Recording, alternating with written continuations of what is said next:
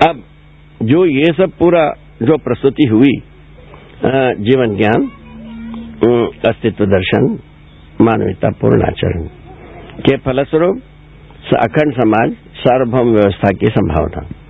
इस पर यह प्रस्तुति पूरा हुई।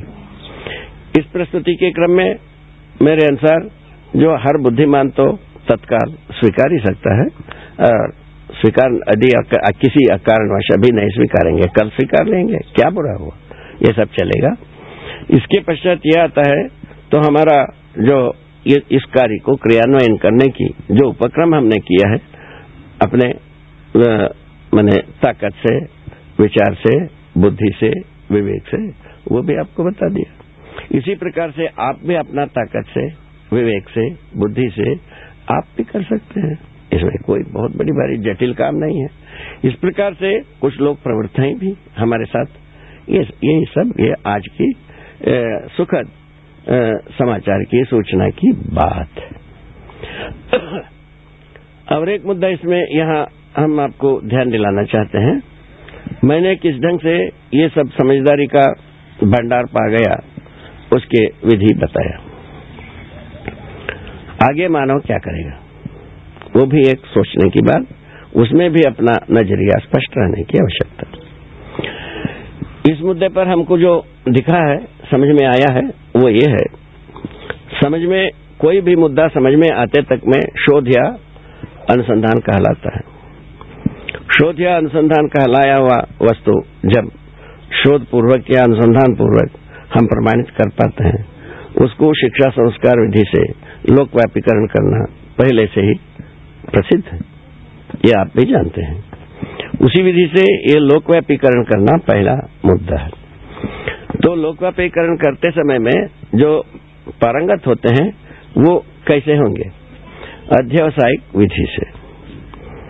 तर्क संगत विवेक और विज्ञान सम्मत, अध्यवसायिक विधि से हर व्यक्ति पारंगत होंगे। पारंगत होने का मतलब अवधारणा से है। अवधारणा के उपरांत हर व्यक्ति अपने ही प्रयास, अपने ही प्रवृत्ति, अपने ही आवश्यकता के रूप में प्रमाणित होना बनता है। प्रमाणित होना मेरा ही आवश्यकता रही है।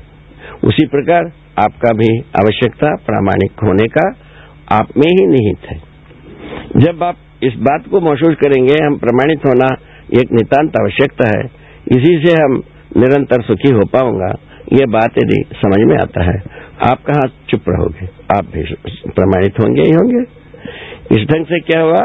पहले हम अनुसंधानिक विधि से मैं पाया हूँ। अब मुझसे जो कोई भी पा रहे हैं, पाएँगे, ये अध्यवसायिक विधि से होगी। अध्ययन के पश्चात स्वयं का जिम्मेवारी बोध के उपरांत शुरू होती है, बोध के उपरांत प्रमाणित करना ही आती है। प्रमाणित करने के लिए जब उद्यत होते हैं, बोध के उपरांत, किसी भी अवधारणाओं को हम साकार करने के लिए और संसार में संप्रेषित करने के लिए दौड़ते हैं, हम स्वयं अनुभूत होते हैं, उसके बाद ही दूसरों को बोध होना बनता है। इस विधि से हर व्यक्ति अनुभव पूर्वक ही दूसरों को बोध कराएगा। और बोलने मात्र से ये बोध होगा नहीं।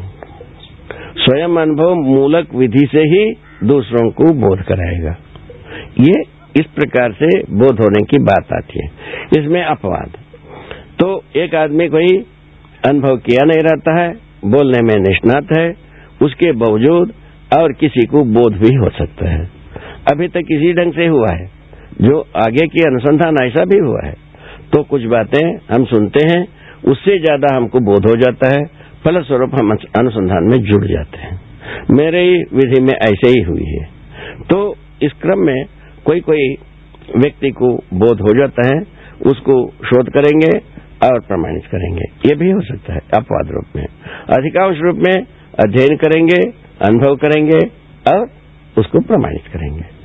ऐसा अभी अभी के स्थिति में मानव का मानस, परिस्थितियाँ और जो कुछ भी हमारे चारों ओर फैली हुई स्थितियों को अध्ययन करने से इस इस प्रकार के निर्णय लेना मुझसे बना है।